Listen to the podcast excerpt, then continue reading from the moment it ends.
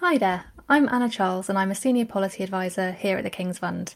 The episode you are about to hear was recorded on the 21st of July and focuses on Public Health England's recent review of the disparities in risks and outcomes of COVID-19, in conversation with Professor Kevin Fenton. Since we recorded this episode, it was announced by the Secretary of State for Health and Social Care that Public Health England will be replaced by a new body, the National Institute for Health Protection. You can find a link to our statement on this in the show notes. In the meantime, we hope you find this episode interesting, and thanks as always for listening.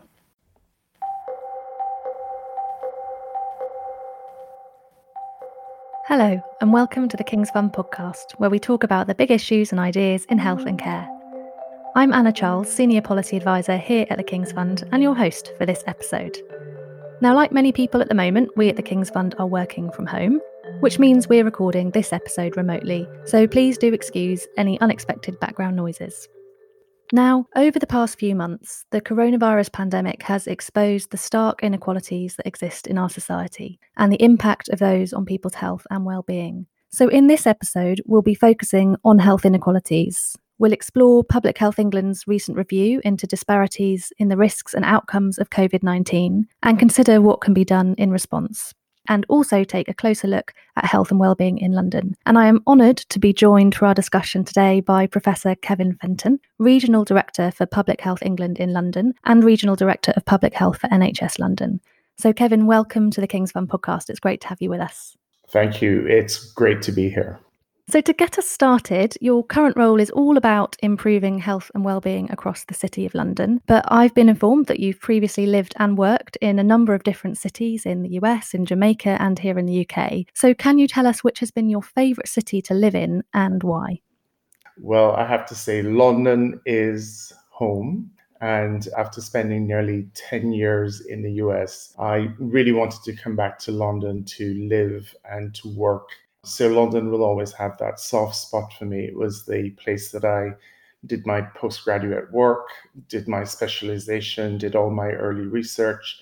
And now I have the privilege of being London's Director of Public Health, which at a time of a global pandemic, at a time when we're faced with so many challenges, this is truly a privilege to be holding this role and a privilege to be working with so many fantastic leaders across the city. But before I give all the kudos to London, I have to also give kudos to my hometown, which is Kingston, Jamaica, where I grew up and where I have so many family members and dear friends. And I think a lot of the values, the passion that I have for public health, the commitment to public service and the commitment to social justice were certainly formed in those early days growing up and studying in Jamaica, and specifically in Kingston as well. So two cities. Indeed.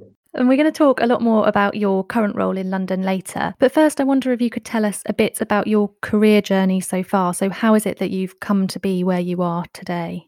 Well, I've been really blessed in having had and developed a passion for public health very early in my career. And in a sense, it's a testament to the role of and the importance of role models in helping to shape the minds of young people. I so remember the first time that I was exposed to public health doctors when I was a medical student back at the University of the West Indies in Kingston. And my enduring memory was seeing these young, dynamic leaders who were passionate about addressing inequalities, passionate about making a difference in the lives of people, but also using evidence to inform their actions and having a very clear sense about the role of science and evidence in informing policy. And I remember thinking, even, in my first year in medical school, gosh, I think I'd like to do that. That's so inspiring to not only think of the individual in front of you, but to begin thinking about the health and well-being of populations. So throughout my career, I've had that focus on public health and population health. I began as an HIV epidemiologist working on HIV prevention. Very soon that took me into covering both the cluster of infectious diseases, which includes HIV, sexually transmitted infections, hepatitis and tuberculosis. And I had the privilege of both leading the national HIV and STI program here in England and Wales, but then working for nearly a decade with first President Bush and then President Obama as the director of the US National Center for HIV, Viral Hepatitis, STD and TB Prevention. And then I returned to the UK in 2012 to take up my role as the Director of Health and Wellbeing for Public Health England. And in that national director role, I made a deliberate choice to move from a focus on infectious disease epidemiology, prevention and control, back to my first love of population health and addressing inequalities. And most recently, you were involved in Public Health England's review into disparities in risks and outcomes of COVID-19, the first part of which looked at the data about those disparities, and then the second part drew on insights from stakeholder and community engagement. So can you tell us a bit about that review? Absolutely. So first of all, it was a privilege to be asked initially by the Chief Medical Officer and then to be commissioned by the Secretary of State for Health to look at the impact of COVID on disparities in risks and outcomes, and more specifically to understand some of the contexts, drivers, realities of the impact of COVID on Black, Asian and minority ethnic communities. And at the time, this was incredibly important for us to look at. When we were commissioned, it was in April. We were still approaching the peak of the epidemic in many parts of the country. And there was a true sense that somehow this epidemic was having a disproportionate impact on people of color. And there was a need to understand why this was happening, to confirm the impact, but most importantly, to understand what more could be done. Over a 6-week period, we worked intensively, looking both at the epidemiological review, looking at data which were held by PHE to understand the disparities in diagnosis, in severity of disease and mortality, and to be able to combine that with an extensive stakeholder engagement exercise in which we were able to involve more than 4,000 individuals over the 6-week period to get their input into the drivers, the contexts, the realities, and the difficulties and the challenges faced by BME communities in the wake of the pandemic. And obviously in both of those parts of that review, there's a huge amount of information and more than you could say in the context of this conversation here. But for listeners to the podcast that haven't had a chance yet to read those reports, could you say a little bit about what the review found about those inequalities and also what we can say so far about the reasons behind them? So I think it's really important to recognize that COVID, similar to other infectious diseases, was not randomly distributed in the population, but it had a severe and enduring impact on different sectors of the population, of which its impact on racial and ethnic minorities was only one of the domains of inequalities that we were able to observe. So the epidemiological review, for example, demonstrated the severe impact of the epidemic on older individuals, both with diagnosis and mortality. We were able to identify differences by sex, with men being more likely to be diagnosed with COVID than women, and certainly men bearing the brunt of mortality from the disease. We saw significant differences by levels of deprivation within society, with those living in more deprived parts of the country nearly twice as likely to both be diagnosed and to die from the infectious disease. And of course, we saw significant differences across racial and ethnic groups.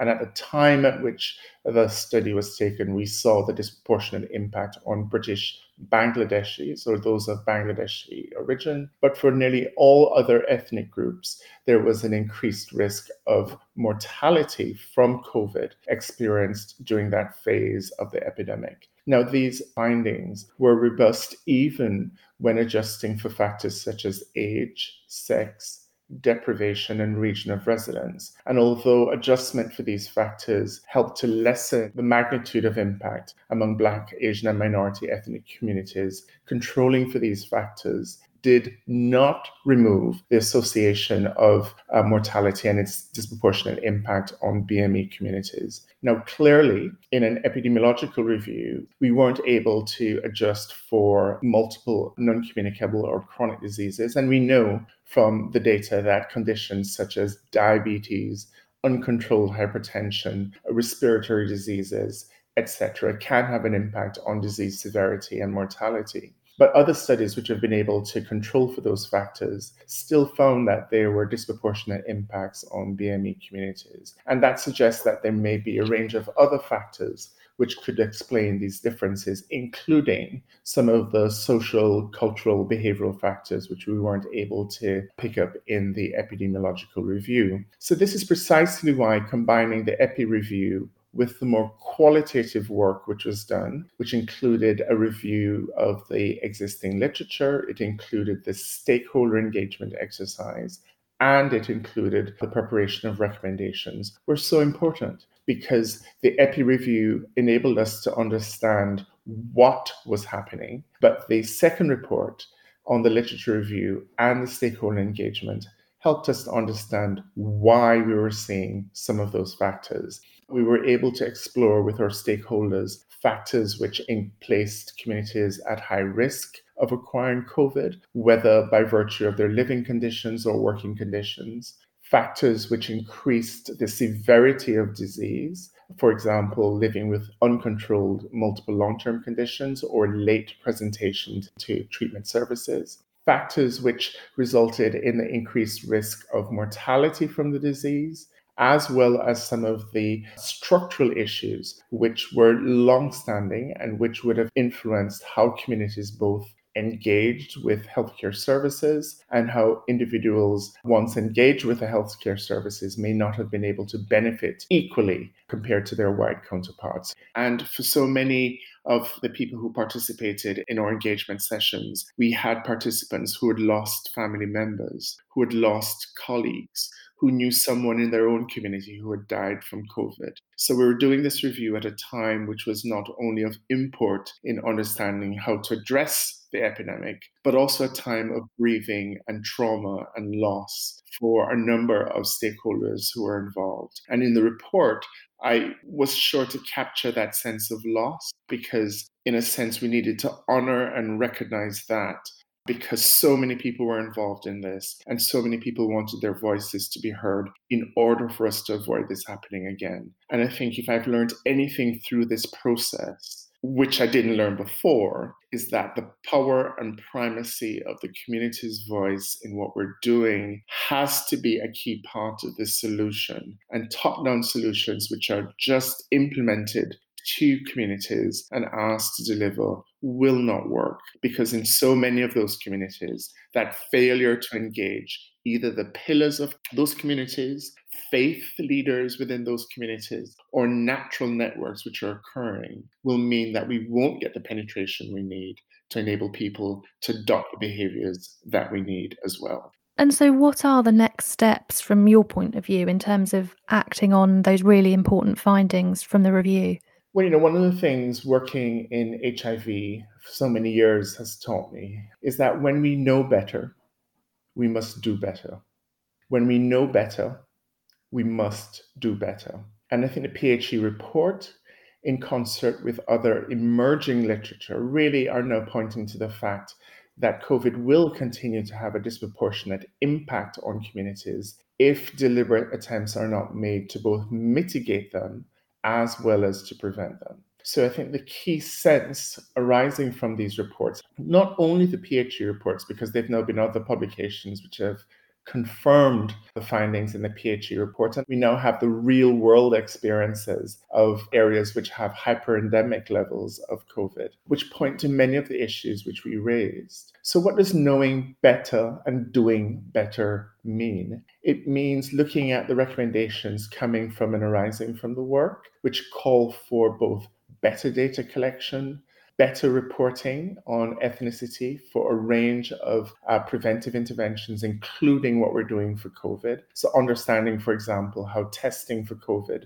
varies across ethnic groups and how contact tracing performance and outcomes varies across ethnic groups, so we know how to target and improve our activities. The report calls for more culturally competent approaches to health promotion for COVID, health promotion for multiple long-term conditions, and as we are gearing up to promote the use of risk assessments to help to manage risk, both clinical and in the workplace, to bear in mind that those risk assessments will need to be applied in culturally appropriate and culturally sensitive ways, in part because it's important that those who are being risk assessed understand the implications of the risk assessment, but also that risk assessments do not inadvertently drive any stigma and discrimination to those who may be vulnerable, not just because their race or ethnicity, but because of their age, their gender. They may have other long-term conditions that they may need to have dealt with. And it provides a framework for us to hold ourselves to account so that in the autumn, in the winter, by the end of the financial year, we can all hand on heart say, to what extent have we been able to implement these recommendations and to what extent they've helped us to both build relationships with our local communities, hold ourselves to account for making that difference, and ensure we have the data to improve our performance and the delivery of our services. So I think, in summary, that is a key part of knowing better and doing better. And the other thing that you've really clearly articulated that the pandemic has shone a light on is on the deeply entrenched health inequalities, particularly experienced by people from Black, Asian and minority ethnic groups, which, as you say, is something that has been known for some time. But this is a case of we now know better and must do better. Now, that's all come to light at the same time as the recent protests in response to the death of George Floyd in the US and the reinvigorated Black Lives Matter movement, which is raising all our understanding, I think, of the impact of structural racism globally. So in your view, could this be the start of real change? Well, I hope so. And we have to be clear about what does that real change look like and what does it feel like and how and where do we prioritize change, recognizing that change is never, ever going to occur overnight, but it will be incremental. There'll be times when we'll take a few steps forward and then a few steps backward, but the arc should be towards justice, and the arc should be towards greater equality, greater empowerment, greater listening, and greater empathy for all of us. When we think of racism, we often go to the individual actions that for many people of color they have to deal with on a day-to-day basis, whether it is the overt discrimination that people may feel or the microaggressions that people will describe going forward throughout the course of the day.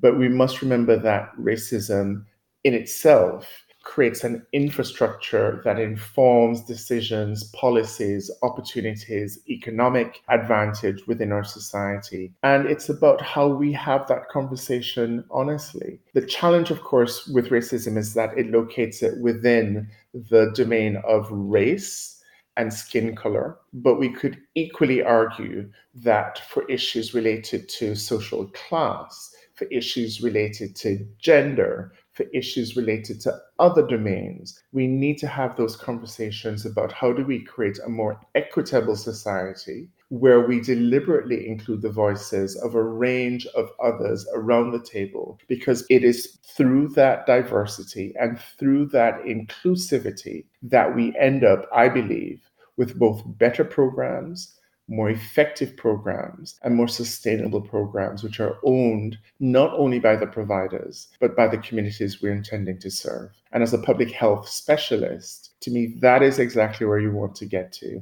True public health comes from that amazing partnership that occurs between the public, policymakers, or programs working together for success. And I think whether it is within the context of increased interest on social justice, or whether it's within the context of restarting in a post-COVID world, these are some of the issues now that I think we need to ensure that we're focused on to do better moving forward. I'd like to ask you some questions now about health and wellbeing in London specifically. So you're currently the Public Health Regional Director for London. And could you tell us a bit more about that role and what it involves? So I started in this job at the peak of the epidemic. So in that first week of April when I began, London was seeing the highest numbers of daily cases of COVID occurring. So it was really not necessarily a baptism by fire, but really jumping in and moving really quickly to support the system. And I have to, at this point, acknowledge the work and leadership of all of my partners in London who have been working tirelessly to support the COVID response. But COVID, as we emerge from this first phase of the epidemic, and as we now think about what needs to be done moving forward, the time has now come for us to focus on the journey that we were on previously in making London one of the healthiest global cities. Prior to COVID, London partners had worked together to create the London Vision, which really articulated a shared vision across health, social care, local government, PHE and others about our ambitions for London and how we wanted to focus on key areas of health where there were either great inequalities or great impacts on the lives of Londoners, and we wanted to address them. And of course, the Mayor's health inequalities strategy really has shone a light on inequalities in London and had a framework for addressing inequalities in a very structured way, focusing on healthy places, healthy people, healthy communities, and looking at those wider determinants of health and how working together London could address these. So as we emerge from this first phase of COVID and we begin the process of restarting and recovering our city, it really is important that the gains that we've made in COVID, whether through more innovative ways of working, through digitalization of our programs, through better integration, better cross-working between organizations, that we hold on to those really positive developments over the past 6 months. And then now we begin to apply them to our previous ambitions to see how do we get back on track, but getting back on track with a focus on addressing inequalities. And I'm so pleased that the London Health Board, chaired by the Mayor of London, has agreed to create London's first Health Equity Board, which will report into the London Health Board. And this will bring senior leaders from across the city to have a resolute focus on both understanding the magnitude of inequalities in the city, but working across partners to ensure that London is going above and beyond to begin to address those inequalities. Now, this doesn't mean that work on inequalities isn't happening in local government, in many partners across the city, but we're having now a visible, senior commitment from leaders across the city that addressing health inequalities will be a top priority for health care and system leaders. And that's an exciting place to be. And it is a place that I think we need to be held to account to ensure that at this phase, we're not only improving health and well-being, but we're truly addressing the inequalities as well. And if you were to think about the health of Londoners over the next 10 years, say, what would be your greatest hopes and your biggest fears for what that might look like? In the next 10 years, I think there are some trends that we need to be really careful about. So my vision and my hope is London will continue to be a global exemplar of openness, diversity, of health, of economic prosperity, and of taking care of each other. In the short term, we need to get through the COVID pandemic. We need to prevent subsequent waves of the pandemic. And we need to ensure that those who are most vulnerable are protected and that our services are able to cope with the pandemic. Now, the pandemic itself is not the only priority, because what we have learned from phase one is by only focusing on COVID, there's a risk that we do not focus on other major health challenges facing the community. And there's a real concern that non-COVID-related mortality and morbidity will increase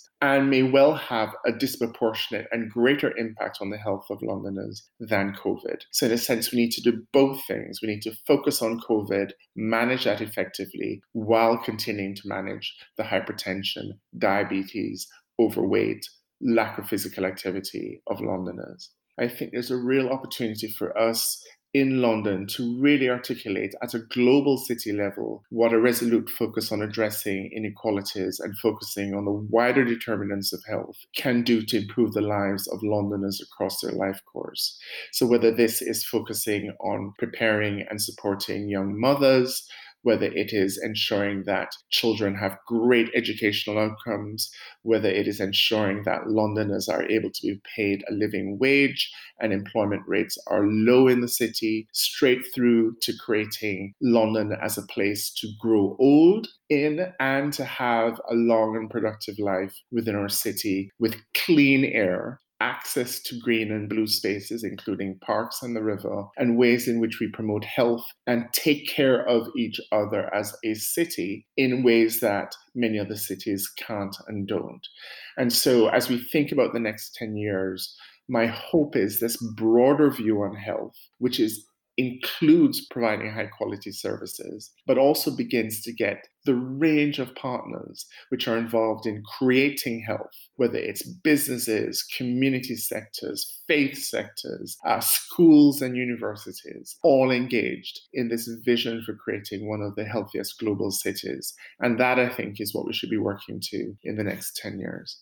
I do want to ask you now about your experiences as a leader. So I'm interested to know how you would describe your leadership style. And particularly, you talked right at the beginning about role models and the importance of role models for you. So as well as describing your leadership style, can you say a bit about what or who might have shaped it? So one of the things I always say when I'm asked for leadership style is that I think I am old enough and hopefully, touch wood, wise enough to realize I don't have just one leadership style. In fact, there are many leadership styles which create who I am and which I'm able to draw upon given the circumstances and the context within which I'm working in. If I had to choose one, I'd say at my heart, I'm a values-based leader. And those values are important because they shape the decisions I make, the work that I choose to be involved with, and they also give me the sense of authenticity as a leader to be able to speak from that place of values. But there are other leadership styles that I will work with on a day-to-day basis. You may speak to some of my colleagues and they'll say, oh, he's an empowering leader. There are times when I might be a directive leader if I'm in the middle of organizing a response to an outbreak. Then there are times when I need to make decisions and I need to get things going. And that's just understood that that is a core skill set that we have to use. So I don't have one necessarily leadership style, but I do call upon a range of styles. And I think that agility is important because we're working in such a complex environment. And in fact, the styles that you may use with one partner may need to be adapted in working with other partners or in other situations. And it doesn't mean that you're a chameleon, but it means that you're comfortable and you're operating from that place, I think, of authenticity, knowing that you have a range of tools in your toolkit that you can draw upon in order to achieve the best outcome. Now, this journey on leadership didn't happen overnight. An important thing, as I say to many of my mentees, is number one, a mentor doesn't have to last for life. You can have a mentor for a particular phase in your development. And then as you are moving to a new phase of your work and leadership, to identify new mentors that can help you on that journey. And second, that a mentor doesn't need to have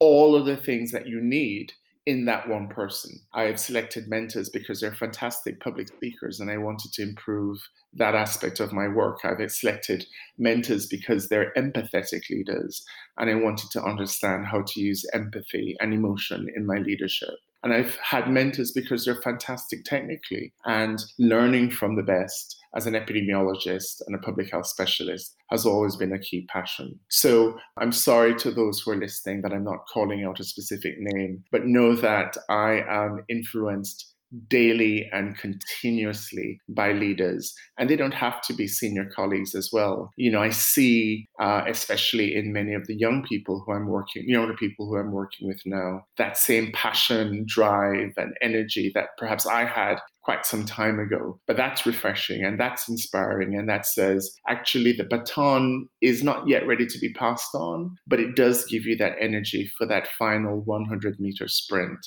And that sort of mentoring and support and engagement is equally wonderful. And looking back on your time as a leader and all the different roles you've had, is there a sort of moment in time that you look back on and think, I feel particularly proud of that? Absolutely. You know, it's I guess you don't get to where I got to without having some hard knocks along the way. And well, there are many things I'm really proud of. But the first is when I met President Obama, which was just before leaving the United States to return to the UK. And I had been one of the organizers of the World International AIDS Conference in Washington, D.C. in 2012. And there was a reception at the White House. And the president came by and there were a group of us and he shook my hand and said, "You're Kevin Fenton, right?" Yeah, I said, "Yes, I am, sir." And he said, "I want to say thank you for everything that you've done for the American people. I've heard so much about your work. I'm so pleased that you were here. And is there anything that we can do to keep you here in the US? At which point I said, "Actually, no, I'm looking forward to going back to London, but do come and visit me at some time," which gave him a chuckle. So that was a high point. Another high point was getting my PhD, which was really, I decided when I did public health that I wanted not just to be a great practitioner, but a great academic too. And I think the role of the PhD, the supervisors I worked with, and how that in turn has helped me to open doors in many ways has been a moment that I'm particularly pleased with. And then finally, one of the things I do in public health, in part because part of it comes from a place of my own values, which I've spoken about. It's just doing the right thing and doing the right thing when it's sometimes tough. I can look back on the COVID BME report, and for many people that was tough because of a number of reasons. But, I was the first in the US to start having campaigns for HIV after nearly a decade of them being banned by federal government. I worked and led the team in the HIV when we changed the guidelines to remove the need for pre-test counseling at the time, because we found that actually spending an hour telling people about an HIV test that they were going to take really wasn't effective and it didn't make any difference, and we streamlined that. But that was incredibly difficult. And there was a lot of pushback from colleagues. And then, of course, here in the UK, taking on tough projects such as e-cigarettes as a harm reduction tool, or work on childhood obesity strategy, straight through to some of the more challenging things we were able to lift in PHE, have been moments of difficulty, but moments where I can look back to see or practice and our policies have fundamentally changed as a result of that pain. That's an amazing list of things to be proud of. And I think true commitment to London that you turned down a personal request from Barack Obama. So if you could go back to the start of your career and give yourself just one bit of advice, what would you say to the 20-year-old Kevin Fenton? Be fearless and be kind. That's great advice. And if you had just one message for health and care leaders who are listening to this podcast about what they could do to have a positive impact on reducing health inequalities, what would that message be? I have seen throughout my career the importance of leadership. And leadership sets the tone, it sets the direction, it sets the expectation, it sets the accountability. And it sets the culture within which actions really do take place. So if I had to say one thing to anybody who's in this space and really wanting to make that difference is, first of all, do that homework on yourself and question your values, what you want to achieve, and recognizing that as a leader, once you've made that decision to make that difference, that you have the power and you have the responsibility and you have the privilege to be able to use that position to create good.